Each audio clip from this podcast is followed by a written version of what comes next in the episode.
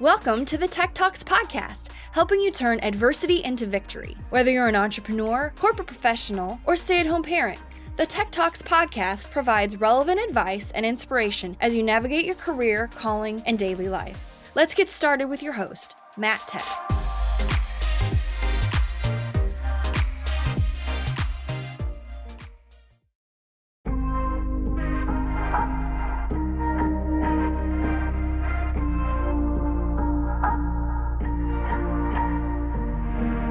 Welcome to the first episode of a new monthly segment called Books That Changed Me. Growing up, I usually read books because I had to. In 2015, a mentor challenged me to read one nonfiction book per month.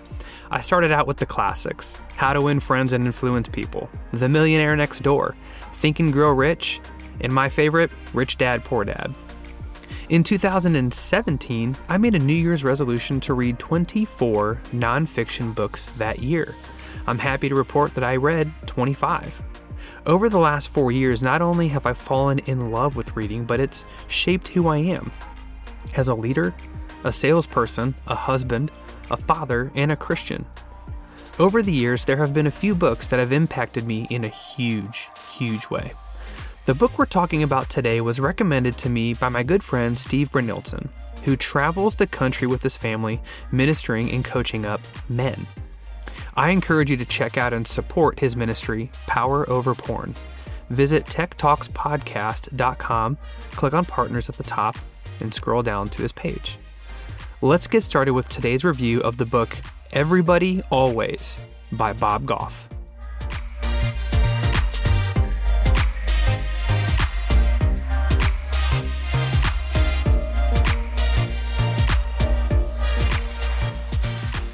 Color of the book is pretty eye catching. The words everybody always seeming to pop off the front like a 3D book my kids get from the library.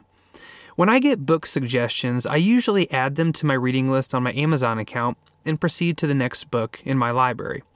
When I read the subtitle on the bottom half of the cover, this book quickly moved up on my reading list and I purchased it that day.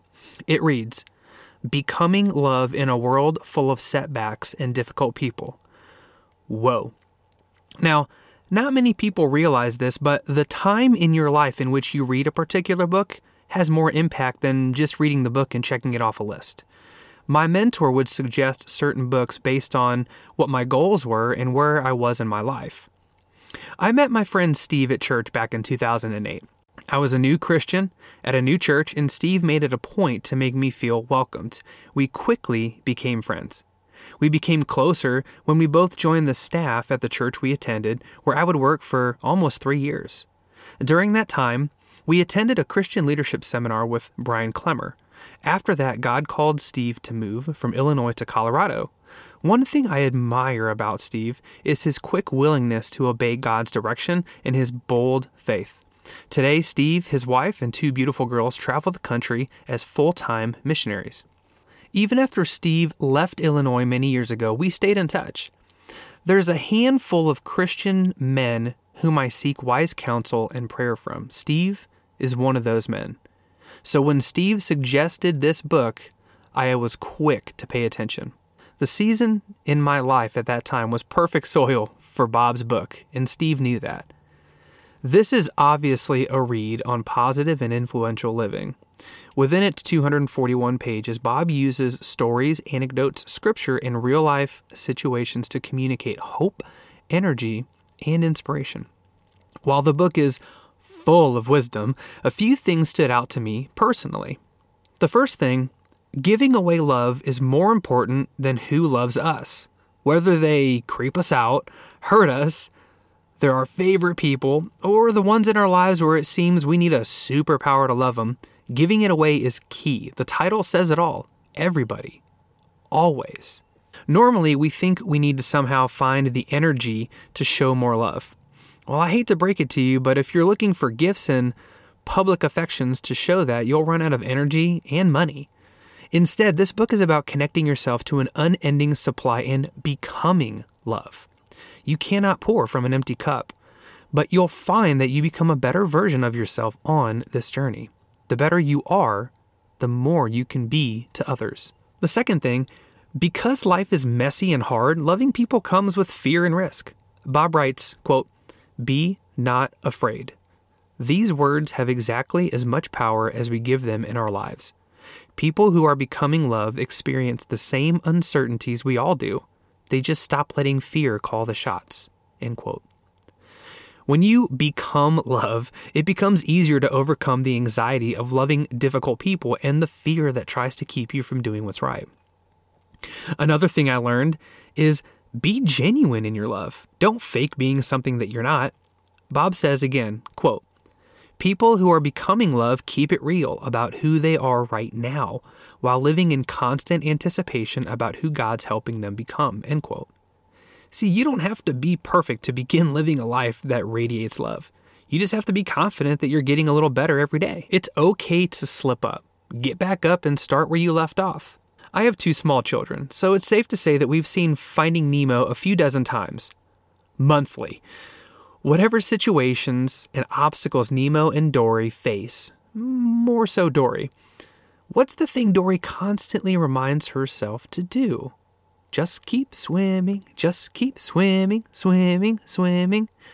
I think this also applies to loving people even when you lose patience and slip up. Just keep loving. You'll need what Bob calls an unreasonable amount of patience and kindness and understanding. Another thing I learned is that the path where we grow the most is usually not the safest one. God wants to grow you right where you are. It'll be a stretch. This is why becoming love is different than just showing it.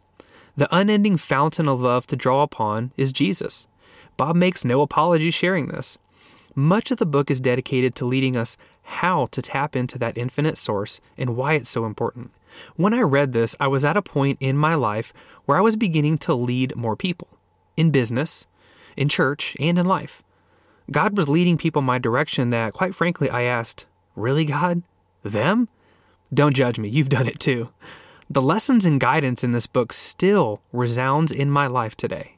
So thank you, Bob, for writing this and for making yourself so available. And thank you, Steve, for the recommendation and recognizing that this is what I needed at that point in my life.